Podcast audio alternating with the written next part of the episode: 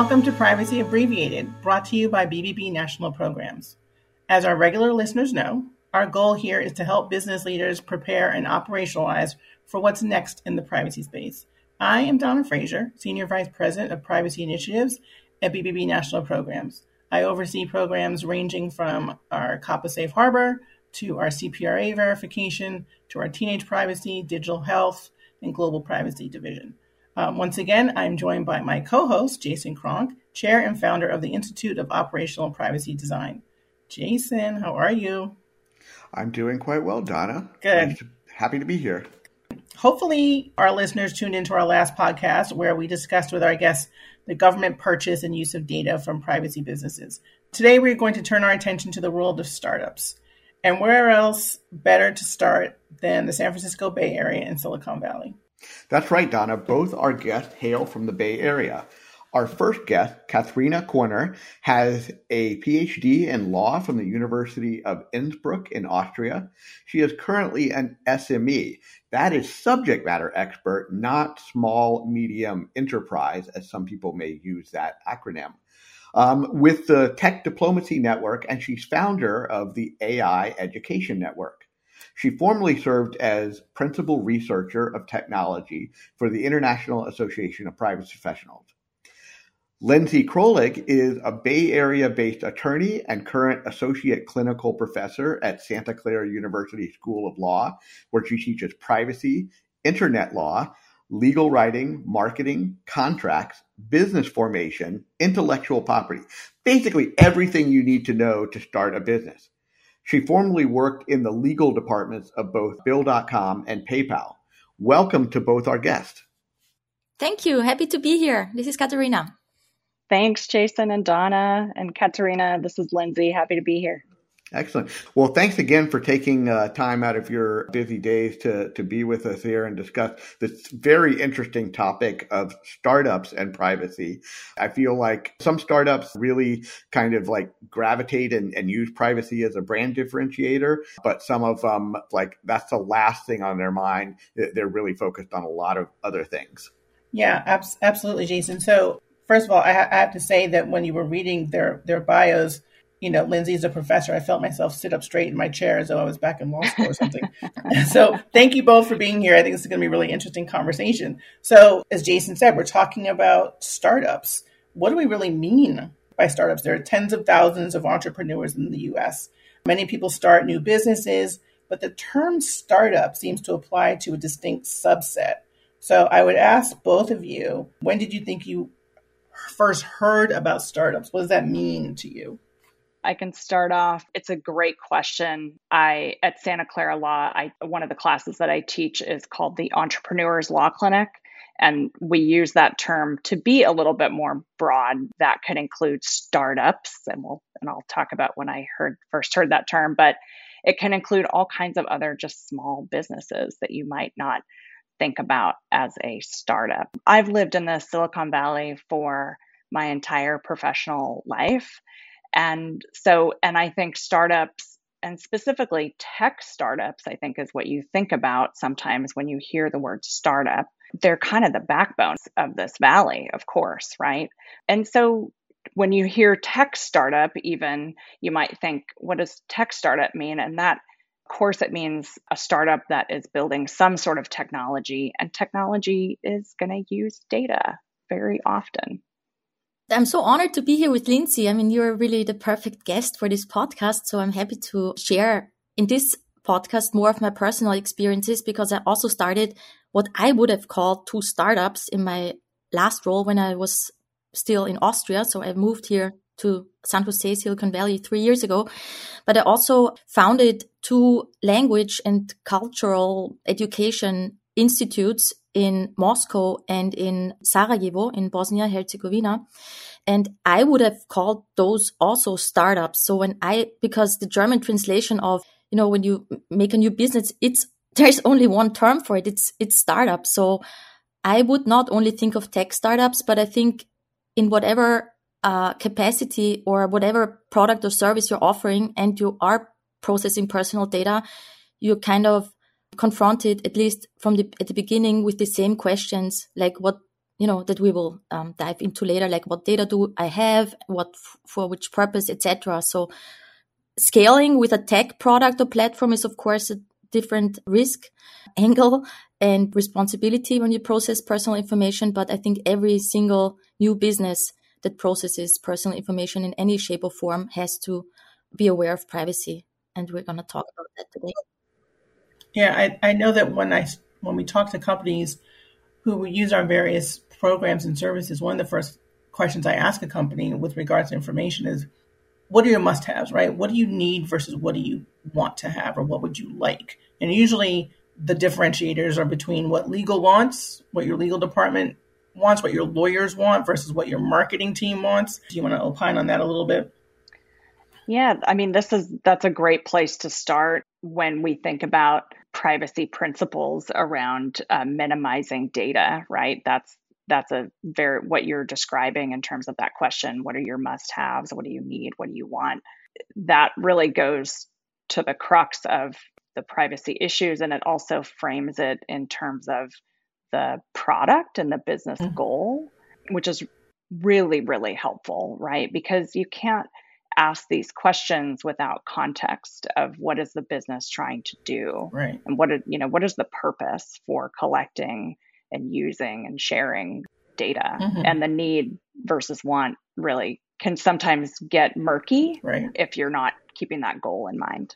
And the, and as the business evolves that's going to change right? So it's what what you have on day 1 may not be what you have on day 120 or day 365 of course. I mean, I think this is one of the biggest misunderstandings about startups is that they they know exactly what they're going to be doing and there's going to be no pivots and mm-hmm. you know they're just going to go in a straight line and that's not true right because most startups they have an idea they're starting somewhere of course but they're going to change and grow and pivot and find out that the initial target market they were going after is not the right one or their product isn't quite hitting in the mm-hmm. same way and so mm-hmm. they have to adjust mm-hmm. yeah i would also like to add when startups when they will need to think about like concrete privacy laws where they are maybe not in scope from the very beginning nevertheless if you might not be in scope of specific privacy laws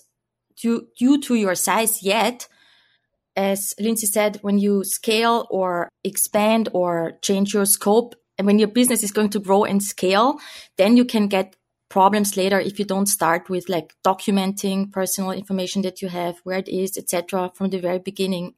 So I think it's crucial to at least have some awareness and also uh, build the right infrastructure and documentation around personal information from the start. Should startups be thinking of privacy as potential differentiator? And should they be thinking about this up front? Or is it really, hey, let's wait until we're big enough that the regulators are going to come after us? Differentiator for startups, privacy. I thought about that question recently, and it's, I think consumer expectations are that, of course, you are compliant with legal requirements around privacy. So I don't know if such a differentiator creating trust or more like it's not a nice to have, but of course it's like it's brushing your teeth. You cannot just skip it. It's no doubts about that you will take care of my privacy, right? That's what my expectation would be. So yeah, I, I think you know that's certainly maybe an expectation but isn't necessarily reality when there's a, a, single individual in their basement creating an app that has millions of subscribers and they don't have a legal department they don't even know what the laws are yet they can affect millions of people. I mean, is that part of the problem potentially with startups now? At, at, least going back to the concept of tech startup versus other types of startups, is that you as an individual or a small company can affect a lot of people, uh, even if you don't have the infrastructure to necessarily do the right thing. Well, first of all, like it can seem a little like gloom and doom that apps, anybody can launch an app and have millions of customers and, and be working out of their basement and they're really bad actors, right? But most app startups don't actually get millions of customers overnight. And if they do, hopefully they do have some support by competent privacy counsel if they're if they're using a lot of personal data Many startups collect only minimal personal information. But yeah, there's the concern that apps can be launched and be collecting, you know, sensitive data like this and health information is such a great example because then maybe that gets shared for targeted marketing and pretty soon it's really out of control. One thing the FTC on the health front has been really helpful in developing a resource for mobile health app developers that includes some really practical takeaways for startup to think about like minimizing data. This is where we started with donna's first question right? Do you really need all the data you think you do? Maybe de-identify it so that the data can't be reasonably associated with somebody. Limiting access and permissions is pretty key. Thinking about your default settings that you have set up and whether they can be privacy protective. And then keeping authentication in mind, like what kind of password requirements are built in and what kind of access third parties have to, to any of that data. Yeah, I mean, we have a program, um, our digital health privacy program, that specifically addresses the non HIPAA covered data, right? So I think, again, for small businesses, for startups to understand, well, what is covered by HIPAA and what isn't covered by HIPAA, and with Washington state law and other state laws, and it's a good segue into the law, the law part of our conversation, legal part of it, but knowing what you actually have to comply with, and I think that's really the biggest challenge. And what do you think are kind of the key privacy regulations that startups should be aware of? Yeah, I'll I'll start with this, and then maybe Katharina, if you want to chime in here from a European perspective too. This is one of my favorite questions, right? Because there are a ton of regulations and emerging regulations, and how do you keep up with all of this? And most startups really won't come to the point where they meet the thresholds of laws like CCPA in California, for instance, but there are other laws that will apply. I mean, FTC Act Section 5 will apply regardless to unfair and deceptive practices, and that's been used to enforce privacy violations. In California, specifically, CalOPPA, which is the California Online Privacy Protection Act, has been around for many years and it applies to any website that collects personally identifiable information from California consumers and it requires a privacy policy. So, just starting with a privacy policy is, you know, you've got to at least have that. So, Linsey, you mentioned the, the FTC Act, but the reality of that is, yes, it applies, but the reality is the FTC mostly goes after big fish, right? They only have limited resources. So uh, you can have 100,000 small companies. If they've only got 10 customers, the FTC is probably not going to do anything, no matter how deceptive they are. Uh, they're going after the, the companies that have a large, larger base, right? Yeah, I, I think that's right. But I mean, even within large companies, you have things that are called pilot programs, which are kind of like a startup within a large company and when I worked in house at, at PayPal and at Bill, we would call these pilot programs like, who's going to watch the puppy? Right. And it's the same thing. You know, puppies grow right. up. And so the FTC, even though they might not be enforcing on small startups. They're actually a great resource for startups. They have a lot of really good, approachable guidance that is for small businesses. And that's a really great place to look for, for startups trying to grapple with how do I comply with stuff. So I, I think also a lot of startups will partner with other companies and the obligations that they each have to comply impact their businesses. We know that we get questions from companies who say, look, especially if they're directed to children, if they're collecting data from children under 13, they may want to partner with a company who says to them, Are you COPPA compliant? And they're like, Wait, I don't even know what COPPA means. Compliance with COPPA means. But the notion of ensuring that your practices are aligned so that you can do business with others because everyone who touches that data downstream is liable Oh, oh I, I have so many, so many thoughts right now running through my head. It's, I'm trying to organize them, but I have a, I have a great anecdote along with that, uh, Donna. I, I, worked for a company. We were negotiating with a, a, much smaller company. You know, they probably had five employees. They were doing phishing attacks uh, in a in a company, like trying to catch employees who would click on links and those kind of things. Mm-hmm. And, and, our contract said you must comply with all applicable laws, and right. they, they they struck that, and they said we can't agree to that in the contract. And we're like, what do you mean? And they said, well, we can't afford an attorney. We don't know what the applicable laws mm-hmm. are. Exactly. so, yeah. Well, I, may, I, may I chime in? And yeah, absolutely. Yes. Okay. So, yeah, I think this lack of enforcement for most companies is like a general kind of problem in, mm-hmm. in, in, mm-hmm. the field of compliance. So we're always promoting privacy or also security as well as other compliance topics with like this risk of enforcement. But I liked it a lot, like what you said before, that when it comes to scaling later or to M&As or collaboration, then you also need to have those uh, good practices in place. It's not only because of enforcement, right? It's also to think of time. Oh, oh, absolutely. And I was trying to parlay what Donna was saying into we as a larger company, I was working for a Fortune 500 company, we were requiring our vendors to mm-hmm. do the right thing, right? Either in that respect, or we had another company that was uh, had security issues, and we were forcing them to go through an audit that they normally wouldn't have gone through because they were scaling up. We're like, they said none of our other customers made us do this. And we're like, yeah, but now you're talking to a Fortune 500 company. If you want our business, right. you need to to do better. Right.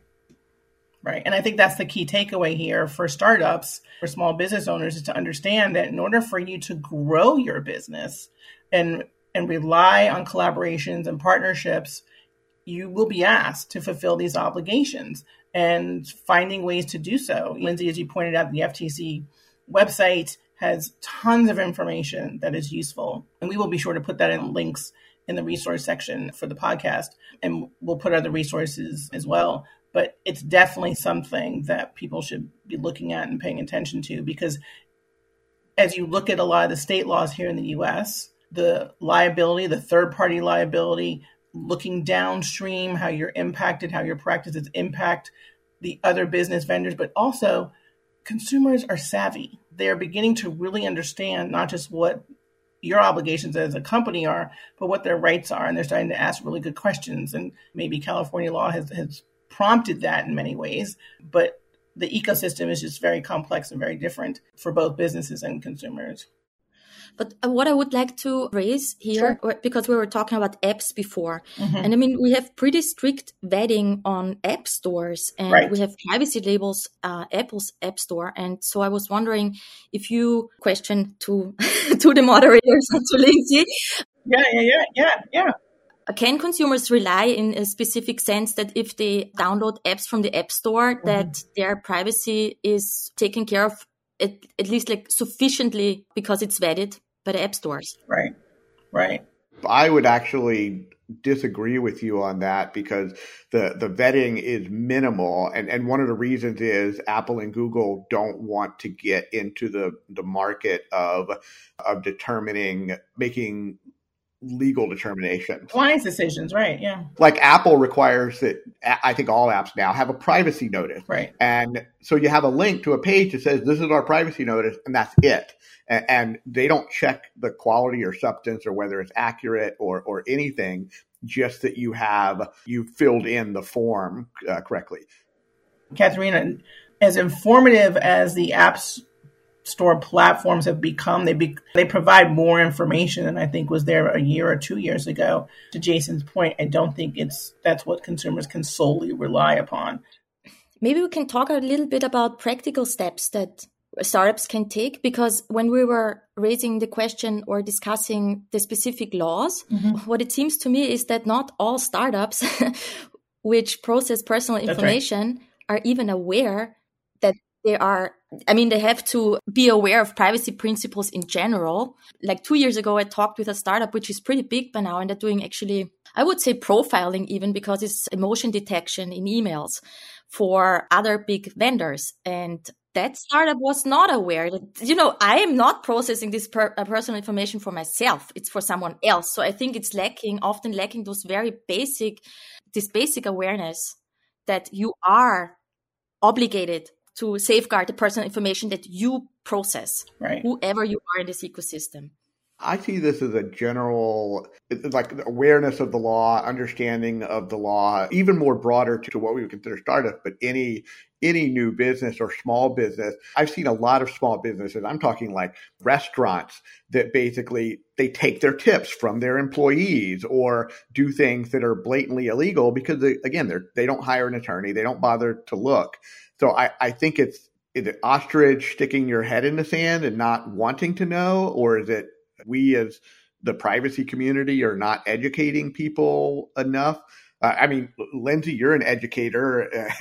what's what's what's our, our role here, and what's the role of the of the of the business startup to to educate themselves? Look, I mean, startups are focused on so many things, and and businesses, you know, as you said, the wider concept of businesses. Just the other day, I asked the students in the class I teach at Santa Clara Law, the the Entrepreneurs Law Clinic, what what they think their startups they're, that they're servicing are focused on. In this class, students are actually doing real legal projects for real startups. They're actually doing the work, supervised, of course. But the students, of course, started that list with legal formalities. Oh, they don't understand some of this legalese that we're using. But really, startups are thinking about building and developing their product, getting customers, hiring, money you know they need funding and people working at startups maybe working a day job too. There's a lot going on. Privacy concerns may not be at the top of the list. So i think starting with the context again what is this business about? Is does it rely on a lot of data? If it's minimal data is it really minimal? Is it is that minimal data still high risk? I mean just having a sense of of what what is sensitive data, I think is really one of the key things that I would say we're trying to educate businesses about. We've talked about kids data, we've talked about health data. I think location data is another one. I think financial, right? We've we've kind of all been educated over time about identity theft as consumers and so there's heightened awareness on financial. But these other pieces of sensitive data I think is really where you can start to understand what a company or what a startup's risk profile is and then they can start looking at okay based on that what what do i need to do? Right. I think that this is part of the cost of doing business and, and the cost of do of starting your startup. We tell companies all the time when you're looking for your funding make sure you're building in your compliance efforts your outside counsel your whatever it is in order for you to be compliant I, I think that there's a level of complexity as we move into AI. And Katharina, this is for you: is what are you seeing in the AI startup space? I mean, are there different complications? Be curious to know, you know, what, what you're seeing in the AI space. So I don't know if you have a similar saying in English, but in German we have some a saying that I would translate as not knowing the law doesn't protect you from enforcement, right? And I as a That's former right. CEO myself who who started two new businesses in abroad like russia is not such a such a you know a safe space to to start a startup so I, it was really fear driven but of course as a ceo it's my responsibility to be aware of like the law right so right. and it's just uh, one among other questions to ask like you said uh, outside counsel or whoever what are my privacy obligations? So, for example, in Russia, you're not allowed to transfer personal information of Russians. I mean, it's just one of many, many things that as a, as a founder, you have to think of. And I have personally not really a lot of understanding if you don't do that because that's, that's your job. So I think whether it's a AI startup or any other startup, you have to start with the very basic same things and that is what kind of personal information do I process? I mean, first of all, do we even have an understanding what processing means? Yes, it means I'm storing it. I'm sending emails around. I'm like everything you do in your realm that has to do with personal information. And that could be personal information like names or emails or also via indirect identifiers. So any information that comes in via cookies or apps or web forms, do I know what data I have? Do I know where it's coming from? Do I know why am I collecting this data? So I need a purpose to collect or store or process this information. Where do I store it? Who receives it? So all those very basic questions I think need to be addressed and documented. Yeah, and it's also interesting. I, I did this AI machine learning no code course recently.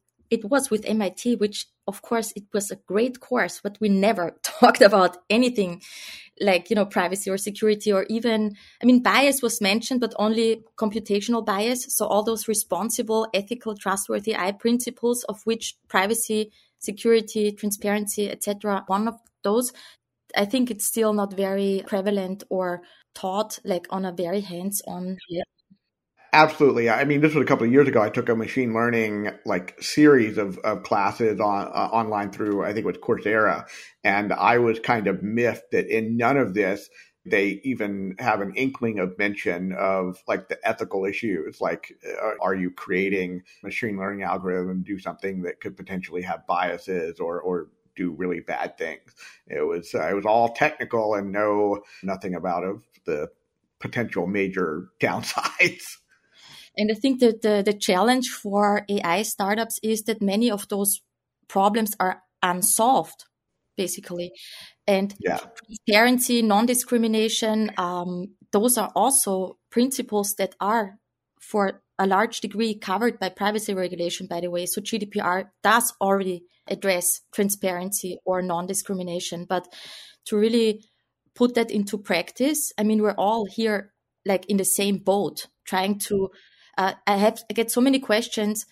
How do I do that in practice? Like, how do I do it hands on? And then when you look for information and research, it's not that easy. It's so extremely complex that I think we can only solve it like as a society. And I, even though I see the privacy problems with AI or generative AI, for example, I am happy that I have did not live in Italy back you know, at the beginning when they turned off uh, ChatGPT, I love it. Right. It's so cool. So I hope research will get some more funding to put those really cool things that this ecosystem of responsible AI is developing and working on more into practice. Yeah. We've touched on AI. What other, this is like both for you, Katharina, and, and Linsey both, what emerging trends or technologies in privacy should startups really keep an eye on? Facial recognition. Biometrics. Yeah, biometrics. I actually just started reading Kashmir Hill's new book, Your Face Belongs to Us, which is chilling about face recognition. I, I, it just got delivered to me yesterday. so I'm. Yeah, yeah, it's so good. But just thinking about augmented reality, virtual reality, it's coming back to biometrics again, right? There's um, there's just extensive biometric data being collected by those products and platforms and and just it's another place where we don't really understand what is like AI, what is really how that's really going to play out, how it's going to be used, not only facial recognition, but like information about how I, the facial expression I'm making and how that may play into my buying decision. Like the level of mm-hmm. manipulation mm-hmm. is quite high there. So it's that's an interesting area that I'm watching. If I was having an AI startup, I would familiarize myself from the onset on with like privacy preserving machine learning because I think that could be a differentiator actually. So we're talking differential privacy and synthetic data primarily, I think, because all those others like um, multi-party computation and it's a great technique. I'm not sure how much it's going to take off. It's still a niche or homomorphic encryption. It's not really super mature, but differential privacy.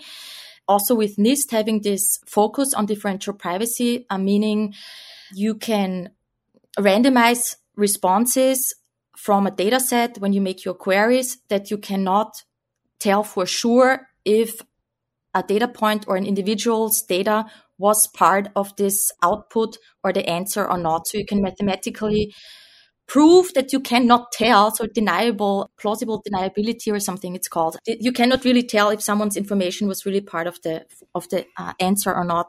So, and also that plays into the realm of anonymization and de-identification. And I think that's a big topic also for medical research or for collaboration between Europe and the US. And NIST has just published a really, really good new report on de-identification techniques. So I think those things uh, can play a vital role in machine learning as well. And I would recommend looking into those things. You know, it's interesting the way we, we frame that. I, I, had a potential consulting client contact me one time and they were wanting, it was a startup and they were wanting to use MAC address tracking in stores. So your cell phone uh, broadcast a MAC address and they were going to use that to track individuals, like where people were going in stores and where they were going from one store to another. And I asked them the question, I'm like, well, what are you trying to achieve? Why are you using this technology? And their response was, we thought it was cool technology and we were just looking for a business application. And, and I think that's the wrong way to think about it. That's going to lead you down path of here's a great tool. Let's use it, but potentially it's going to be in a privacy invasive way. Rather, what you should be doing as a startup, in, in my opinion, and I, I, I think I'm, I'm not the only one who shares this, is what solution, what problem are we trying to solve? And then let's identify the best technology or the best process or the best way to solve that problem in a potentially privacy friendly way. So anyway, my, my, my comments there, but we're headed towards the end of this podcast, we'd love to get your final thoughts on, again, kind of any practical steps for the audience. If you have to leave them with one nugget of truth, you know, mine was try to solve a problem, don't try to use a technology. Do you have any any final thoughts? Linsey. Yeah, I mean, privacy is about the user. So I think that if startups can keep in mind the user as they are building their product. Sometimes that's we call that privacy by design right in the privacy compliance world. That is going to center them in what they're doing. So if i could list three things that i would love every startup to do it would be start with writing that privacy policy. It will actually it is required and it also will help you go through that exercise of understanding accurately what data am i collecting and why and what am i doing with it two, getting a template agreement in place, like a services agreement that you're going to use with vendors and service providers that has data protection terms. That doesn't have to be a complicated lift. And three, looking at some education. As we mentioned before, the FTC has a lot of great resources so that you're at least keeping a pulse on what privacy laws might be applicable to you and utilizing those resources that are really aimed at small businesses. That's great. Uh, there's really not much to add. You you said it all, but I would maybe also recommend that you combine those privacy thoughts, especially training for employees uh, with security practices because it's so much more common uh, so far to have a security awareness whatever like a program or just some initiatives at least like who do you want to teach what and how can we make security better in our organization. And I mean, there is no privacy without security. So maybe you can combine it with uh, that as well and have, for example, also an incident response plan. I think that can also just, you know, compiling a document. Who would we need to notify? Would we even have to notify someone and who would do it? And to whom would we send it? All those little things, just sitting down and writing a document for, for everybody can help just to have more awareness. What data we have, where it is, what we need to do, and then go through that with your team. And I think all those things just help to yeah, have better practices and of course documentation for an eventual also enforcement. Thank you both for those practical steps. The one thing I will add, Linsey, you mentioned getting the privacy policy. I beg, beg, beg people to not cut and paste yes. somebody else's privacy. I see this all the time. I think there's something that is helpful in looking at the privacy policies of businesses that may be aligned or akin to what you're doing, but do not just do a simple cut and paste. It will get you in trouble every time. And I, have seen it. I'm here to I'm here to tell you. I see the results of that. Don't do it. So thank you both so much for today's conversation. When we close out our podcast this season, we've been asking our guests really a set of fun and, and interesting questions that really are intended to just give us a little bit more insight into who you are. Some of our listeners are familiar with Inside the Actor Studio. So I'm saying right now that I've taken this idea from both Bernard Pivot and James Lipton. And um, I'll start off with the first question, which is, and this is for both of you to answer what is your favorite word? I'll start with Katharina. Uh, homomorphic encryption. poetic. That's the first one that came That's, to mind. Okay. It, it, it rolls right off the tongue. yeah, right? That's right. That's right. That's how you do it. That's how you do it. Top of mind. Linsey, favorite word? Uh, this is going to be wildly different, and it's what came to came into my head, and it's mystic. I just I love mystery, and I love not knowing what's going to happen. Interesting. Uh, okay. uh, and what's your least favorite word? Mine would be where to for. I absolutely hate legalese. And it's one of the things that I preach to my students to stop using legalese. And I think it, it relates to privacy. We need to use plain language. Yeah. Well, Linsey, yeah. here hereafter we will not use where to for. Thank you. what profession other than your own would you like to attempt, Katharina? Whoa, something with children, I guess, you know, with toddlers or so. Like, uh, how do you treat toddlers that they grow up to uh, self confident people, not like doing too much for them, but um, so maybe something with children. I don't want to go down that rabbit hole. What yeah, I would do. So yeah. thanks for the question. I have attempted, and I feel like I'll keep attempting for the rest of my life to be a fiction writer. I would love to just be a novelist and live in a cabin in the woods and write fun stories. It's hard, harder than it looks. Very cool. So I get all the negative questions. So to, to both of you, we'll start with Linsey. What profession would you not like to do? I really don't like being dirty. So I'm just going to be honest. So I, I would never want to work like down in the depths underground. Right. I don't want to do anything where where I don't feel it has makes some impact. I mean, if I drive Uber, then I make an impact and I deliver someone where he needs to go, but it's underpaid. So that's, that's, that's unfortunate. But anything that is too repetitive, you know, that, that I couldn't do that. Like I just want to have some positive right. feedback and I could also clean toilets or afterwards it's clean and people are happy. That's okay. But it's like this not being appreciated. That's, that's not so cool. So are you saying you won't review my 10,000 privacy impact assessments? I would love to review yours because I could learn so much from it. so our last question is if there's any problem in the privacy landscape that could be solved for tomorrow, what would you want it to be? And now, Katharina, I'll start with you. Machine unlearning. So, um, data subject rights in machine learning. How do you get the data uh, that was part of the training data, personal data was part of the training data, more or less out of the model? That's super interesting, I think. I think for me, just basic data mapping just continues to be. We want to have, uh, we haven't solved Hive Mind yet. We don't have perfect data mapping and we don't know what is actually going on a lot of the time. And so we're working with imperfect data. So if we could solve data mapping and have it be 100% perfect, I think that would be great, but it would probably create other issues. So Katharina and Linsey, I want to thank both of you for coming on the podcast uh, from the beautiful Bay Area and sharing your wisdom and knowledge about startups and privacy and other topics that we covered today. Again, thank you very much. Yes, thank you both so much. This was a really interesting conversation, one that I think we could talk about for hours on end, quite frankly. So thank you so much. I'm sure that our listeners really appreciate um, the information that you provided. And again, you pointed to some great resources that we will include for our podcast listeners.